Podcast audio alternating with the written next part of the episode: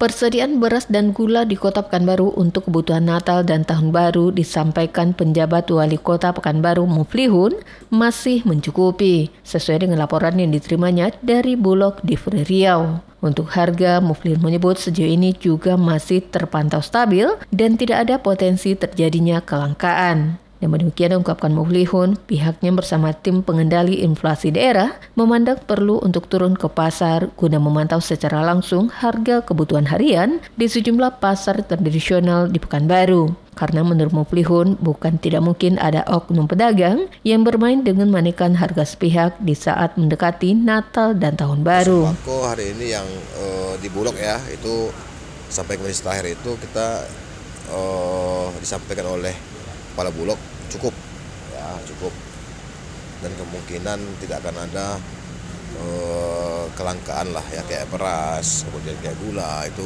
cukup semua. Cukup stabil. Harga sampai hari masih stabil kita. Stabil.